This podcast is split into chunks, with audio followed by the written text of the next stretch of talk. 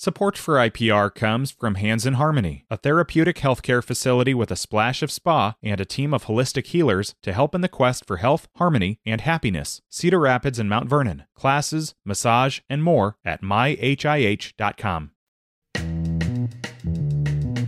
Today is Tuesday. It is the 4th of October. This is Here First from IPR News. I'm Michael Leland. Creighton University's economic survey continues to show things are slowing. The survey of purchasing managers in the Midwest for September registered a measure of 52, suggesting slight growth. Economist Ernie Goss says the same issues continue to be a drag on the economy. Supply chain disruptions, far, far and above uh, the greatest challenge. 43% said supply chain disruptions. We had 35.6 said labor shortages. Other concerns include higher input costs, global recession, and higher interest rates. Goss also expects gas prices to move a bit higher as the federal government gets out of the oil selling business from the emergency reserve. U.S. Labor Secretary says he's been briefed about a long running strike at a Burlington factory that makes farm equipment. Marty Walsh says he's willing to help in any way he can. Sometimes both companies and unions reach out to me, and that's probably the best scenario when that happens because then you, what I try to do is go and mediate the situation. On May 1st, the UAW went on strike at the CNH plant in Burlington, where Case IH and New Holland equipment is made. That union represents about 430 workers at the plant. The latest report by the Iowa Attorney General's office has found 12 people have died from domestic violence so far this year. IPR's Natalie Krebs has more. The report documents eight instances of domestic violence committed in the first eight months of this year.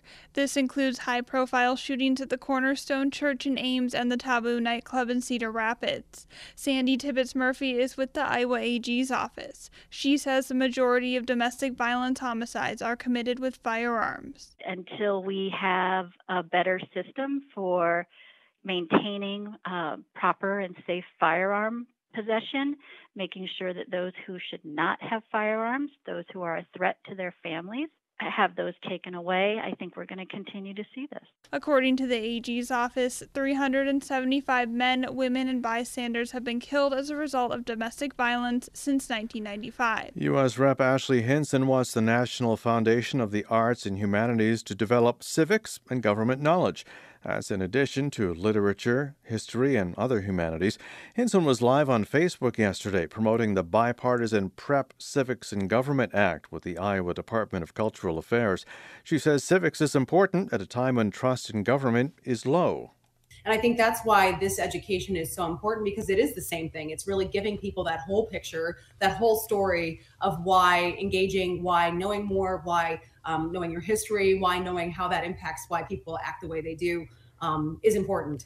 The Annenberg Center's 2020, uh, 2022 Civics Survey says less than half of U.S. adults could name all three branches of government the executive, judicial, and legislative. Fewer still could name the five rights protected by the First Amendment. That PREP bill, though, has not made it out of the House Education and Labor Committee. Some communities in Iowa have seen voluntary water conservation measures this year because of dry conditions. But in northwest Iowa, the Public Works Director in Sheldon says mandatory restrictions could be on the horizon next year if things don't improve. Todd Yule says there's no emergency yet, but things are headed in the wrong direction. As this drought continues, if we don't get a good recharge uh, this fall, winter, next spring, we will be on mandatory restrictions next spring there's for pl- sure. There's plenty of water in both of Sheldon's deep wells, but Yule says those deep wells have lower quality water. The Lewis and Clark Regional Water System is due to connect to Sheldon by 2024 or maybe late 2023. Yule says that'll help the situation. It's here first from IPR News. I'm Michael Leland.